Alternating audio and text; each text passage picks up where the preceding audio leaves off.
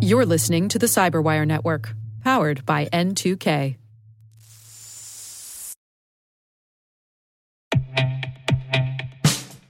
And now, a message from Cyberbit. Mastering cybersecurity is like mastering a sport. You build muscle memory through rigorous practice, then you train as a team to foster cohesion while operating under pressure. Like athletes, cybersecurity professionals thrive on hands on simulation. But traditional courses, certifications, and open source labs won't build you a winning team. You need Cyberbit. Cyberbit offers a hyper realistic simulation environment for your SOC, IR, and C suite to refine your skills, all using the market leading SIEMs, EDRs, firewalls, and WAFs they use every day. Cyberbit is offering Cyberwire listeners a free live fire exercise. Sign up your team now at cyberbit.com slash cyberwire.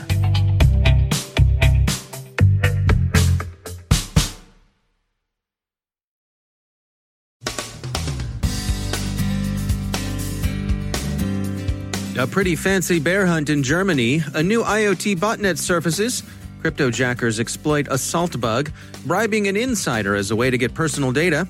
The UK's NCSC and the US CISA issue a joint warning about campaigns directed against institutions working on a response to COVID 19. Britain's contact tracing app starts its trial. Ben Yellen on AI inventions and their pending patents potential.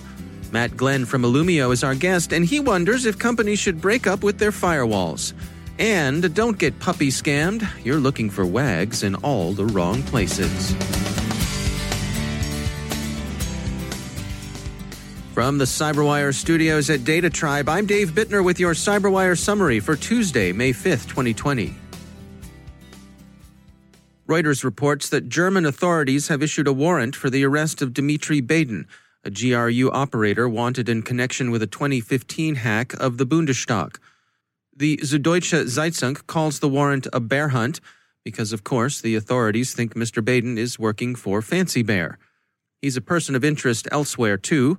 There are a number of people in the U.S. Justice Department who'd like to hear from him about the 2016 hack of the Democratic National Committee. Researchers at Intezer have identified a new Linux based botnet they're calling Kaiji. It's apparently the work of a developer in China, and it's designed to infect IoT devices in order to herd them into a botnet adapted to distributed denial of service attacks. ZDNet reports that Kaiji gains access to targeted devices via SSH brute force attacks. Pentest partners say they've demonstrated a disturbing proof of concept, a crying wolf attack against commercial aviation's traffic alert and collision avoidance system, TCAS it's possible to induce ghost contacts in the system, and some aircraft might automatically respond to such false reports by altering course. The potential risk to flight safety is obvious. Threatpost points out that the ghosts won't show up on radar and that pilots may well trust, probably will trust, radar more than TCAS, but the proof of concept remains troubling nonetheless. Crypto miners continue to exploit vulnerabilities in the SALT remote task and configuration framework. Computer Weekly writes that Xen Orchestra users have been affected, as have users of the Ghost blogging platform. The Register reports that DigiCert has also been affected. The UK's National Cybersecurity Centre, NCSC, and the US Cybersecurity and Infrastructure Security Agency, CISA, this morning released a joint advisory warning that APT groups are targeting both healthcare and essential services. While such attacks could either be state sponsored or the work of criminal gangs, and while both kinds of threat actors have been active during the pandemic emergency, APT, Advanced Persistent Threat, has come to be functionally equivalent to state sponsored threat actor. The advisory summarizes the goals of the campaigns as follows quote, APT actors are actively targeting organizations involved in both national and international COVID 19 responses. These organizations include healthcare bodies, pharmaceutical companies, academia, medical research organizations, and local governments. APT actors frequently target organizations in order to collect bulk personal information, intellectual property, and intelligence that aligns with national priorities. The pandemic has likely raised additional interest for APT actors to gather information related to COVID 19. For example, actors may seek to obtain intelligence on national and international healthcare policy or acquire sensitive data on COVID 19 related research. The threat actors are actively scanning for specific vulnerabilities in their target systems, specifically Citrix vulnerability CVE 2019 19781 and vulnerabilities in virtual private networks products from Pulse Secure, Fortinet, and Palo Alto networks. They're also engaged in large scale password spraying attacks. The UK has been particularly concerned to block these threats, which have been particularly active against the country's biomedical research sector. The Wall Street Journal calls NCSC's response a pivot and reports that measures are being taken to protect institutions engaged in vaccine research. The venerable firewall is a tried and true component of cybersecurity tirelessly keeping watch over your network, keeping the bad stuff out. But some say there's a tendency toward over reliance on firewalls, and a closer look is in order. Matt Glenn is Vice President of Product Management at data center and cloud computing security company Illumio. If you think about the original firewall, it was basically the perimeter of an enterprise versus the internet. It was sort of the thing that was making sure that the internet couldn't get inside of your enterprise. So it was you, you were either on the good side of the firewall or the adversarial side of the firewall. And it is a great perimeter device. The challenge has been, and I think that uh, most of your listeners will sort of, you know, see this, is that the threats are no longer popping through from the outside in. There's a lot of internal things that happen, right? So the first thing that a bad actor will try to do is infiltrate. How do they try to infiltrate? Malware. So instead of it coming in, you know, someone trying to, you know, pierce the firewall, what they're doing is they're relying on somebody clicking on a bad link, downloading something bad onto their uh, devices, and then, you know, suddenly that threat is now behind the firewall. And so, what did organizations begin to do? They began to put fire more and more firewalls inside of their enterprises. And that is just, you know, that creates a lot of complexity to manage all those different firewall rules. And now you're creating more and more perimeters inside of our enterprise, which, you know, from a security strategy perspective is a good idea, right? And I think, you know, w- when Wi Fi came in, you know, the access of the network was, you know, literally piercing outside of the four walls of a building. So, mm-hmm. you know, we see people putting more and more firewalls like in front of their data centers, right? And now what uh, I think the new sort of threat landscape is, you know, we have our perimeter firewall. Our users, you know, uh, are going to get impacted at some point. Um, I have some customers where they actually have people working for organized crime that come into an organization as a developer. So the assumption is that you've already been breached. That's sort of the new mindset of CISOs. So how do you basically ensure that the breach that has already taken place and you have to assume breach that it can't spread. And the answer to doing that is segmentation. So the mm. first thing that uh, a, a CISO will do is to say, "Oh, let's buy more firewalls to do that." Well, the problem is that driving more and more firewalls into your data center is costly and disruptive in that you know you may have to re-architect your data center to insert them and i think that's why things are starting to break down in the report that we uh, put out, the state of uh, security segmentation sort of speaks to that point. What is the transition like? If someone wants to adopt what you're proposing here, how is that uh, that turnover period? What is that like for them? Here is the the good news about it. There is no change to the underlying infrastructure to do it. There's no sort of modification of the network. In fact, at a lot of customers, the question is who owns this? Most frequently we do see that network teams own the segmentation problem because you know segmentation is classically a networking problem okay? The good news is you don't have to modify the network in any way shape or form. What organizations do and what i always tell customers to do is start by concentrating on the people and process. And what do i mean by that? Work out the process for how you're going to do the brownfield segmentation. Target like you know 9 10 applications and build that up it's not very hard to do um, once you sort of target those people and process to go into your brownfield and you know take care of segmentation, but without breaking any applications. That's Matt Glenn from Illumio. The UK today began to pilot its contact tracing app on the Isle of Wight. Matt Hancock, Secretary of State for Health and Social Care, gave the islanders a bucking up The Telegraph quotes him as saying, We'll learn a lot, we'll use it to make things better, and we want to hear from you. Where the Isle of Wight goes, Britain goes. The British system is something of an outlier among the more recent approaches to contact tracing in that it represents a centralized approach to collection and analysis of data. The Telegraph has a description of how the app is intended to work. It's an opt in system that uses Bluetooth for sensing proximity and that depends upon self reporting of positive diagnoses. A skeptical piece in the Register outlines some of the challenges confronting the NHSX developed app, and a second Register article reports that NHS has informed Parliament that it intends to retain the data it collects even after the pandemic passes. The centralized collection and analysis and the plans to continue to use data for research has led to calls for close legislative oversight of the system, Computer Weekly says. The inadvertent exposure of a contact tracing database in India has aroused suspicion of such efforts' security and privacy, SC Magazine observes. The Washington Post has an overview of how such suspicions are currently being manifested around the world. In the U.S., while there are other projects under development, the joint Apple Google exposure notification app has attracted the most interest. It's decentralized, opt in, and will not use location tracking, Reuters reports.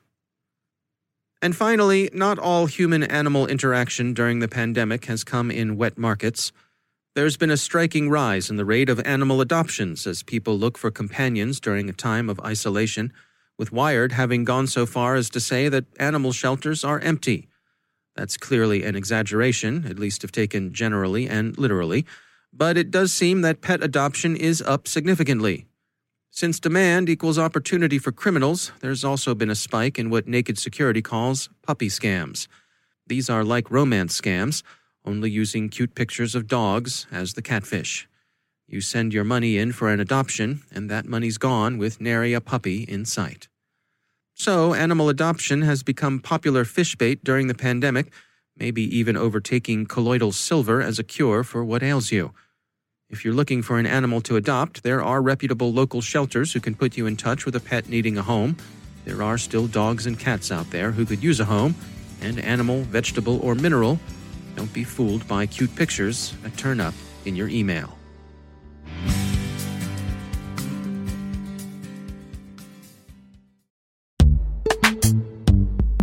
Every day, your IAM tech debt grows. Your multi generational services struggle to work together.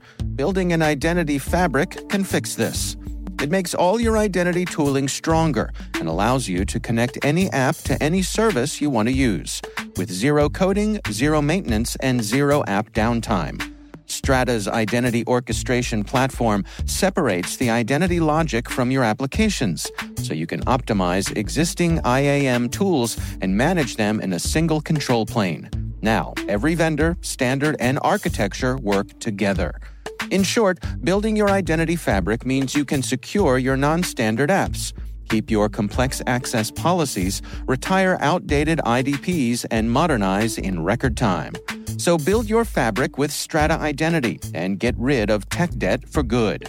Visit strata.io slash cyberwire, share your identity priorities, and receive a pair of AirPods Pro. Offer valid for organizations over 5,000 employees. Connect today at strata.io slash cyberwire.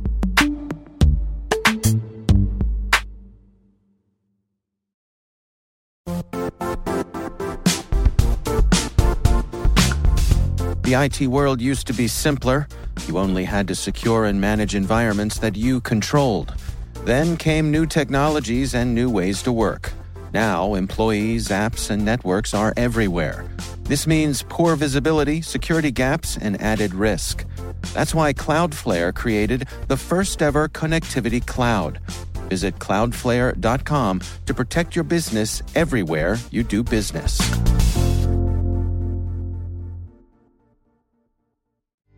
And joining me once again is Ben Yellen. He is from the University of Maryland Center for Health and Homeland Security, and he is also my co host over on the Caveat podcast. Ben, great to have you back. Good to be with you, Dave. Uh, you have an interesting story to share this week. Uh, this comes uh, from Motherboard uh, on the Vice website, uh, and it has to do with artificial intelligence and some stuff from the Patent Office. What's going on here? So, Last year, there were two uh, patents pending in front of the United States Patent and Trademark Office one for a shape shifting food container, and Hmm. another for an emergency flashlight. The interesting thing about these inventions is that they were not invented by a human being. They were invented by uh, DABUS, an artificial intelligence system. Now, the system was created by a researcher, a guy named Stephen Thaler. Uh, but the issue in front of the uh, patent court was whether you could grant a copyright or patent interest in something created by a non human, created by artificial intelligence. And the Patent and Trademark Office said that inventions, uh, that only human beings can be inventors. Artificial intelligences uh, cannot be inventors, only natural persons uh, have the right to obtain a patent. So until this decision came out, the law around this was pretty vague. Patent law referred to individuals as entities that could be inventors. Uh, of course, the question was whether individuals just meant natural persons or artificial intelligence. I mean, DABUS, uh, the artificial intelligence system, according to you know some definitions, might be considered an individual.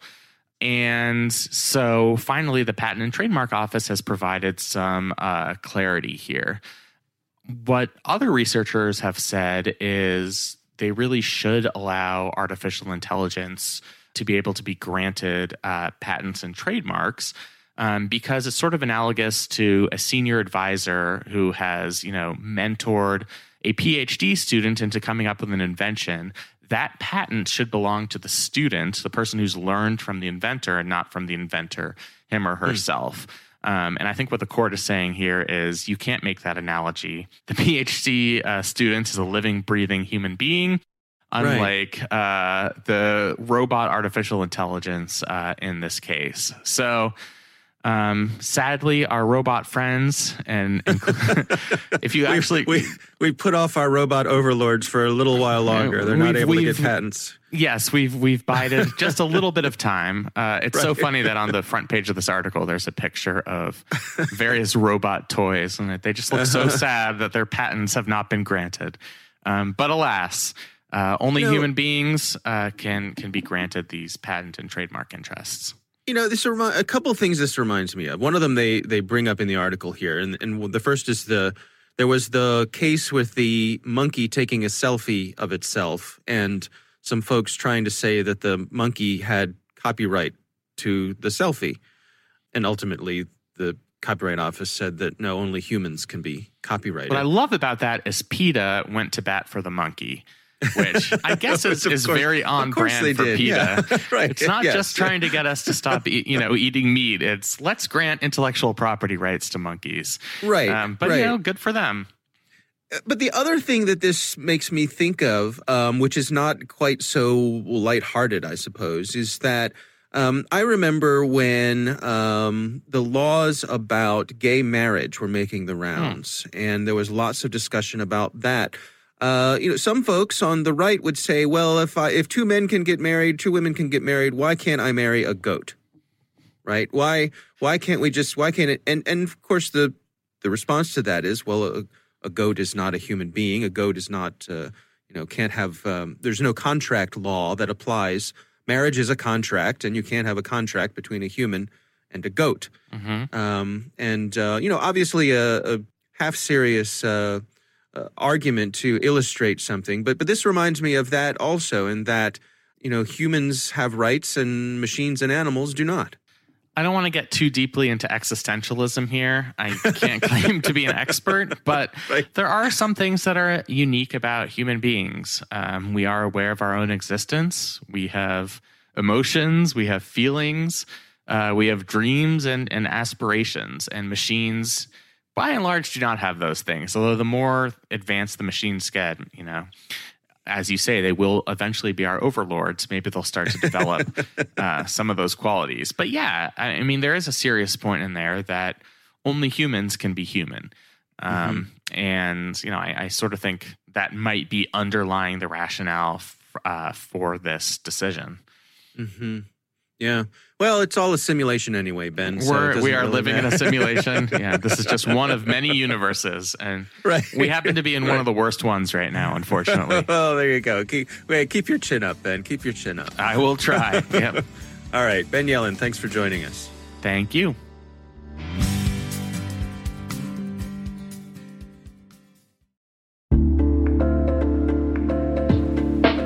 Are lengthy security reviews pulling attention away from your security program?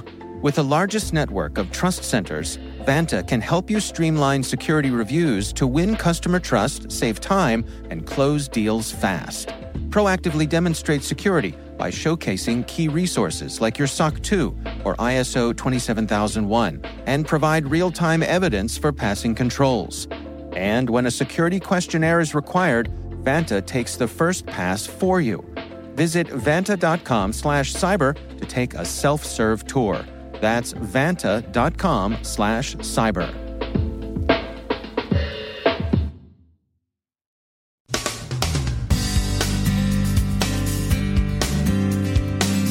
And that's the Cyberwire. For links to all of today's stories, check out our daily briefing at thecyberwire.com. And for professionals and cybersecurity leaders who want to stay abreast of this rapidly evolving field, sign up for Cyberwire Pro. It'll save you time and keep you informed. Listen for us on your Alexa smart speaker, too. The Cyberwire podcast is proudly produced in Maryland out of the startup studios of Data Tribe, where they're co building the next generation of cybersecurity teams and technologies.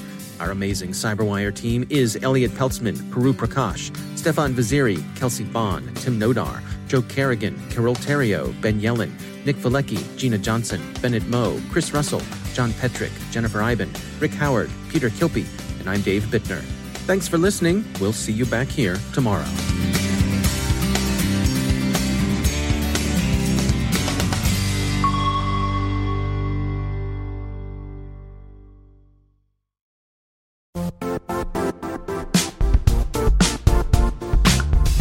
And now, a word from our sponsor, Zscaler, the leader in cloud security. Cyber attackers are using AI in creative ways to compromise users and breach organizations. In a security landscape where you must fight AI with AI, the best AI protection comes from having the best data. Zscaler has extended its zero trust architecture with powerful AI engines that are trained and tuned by 500 trillion daily signals. Learn more about Zscaler Zero Trust Plus AI to prevent ransomware and AI attacks. Experience your world secured. Visit zscaler.com slash zero trust AI.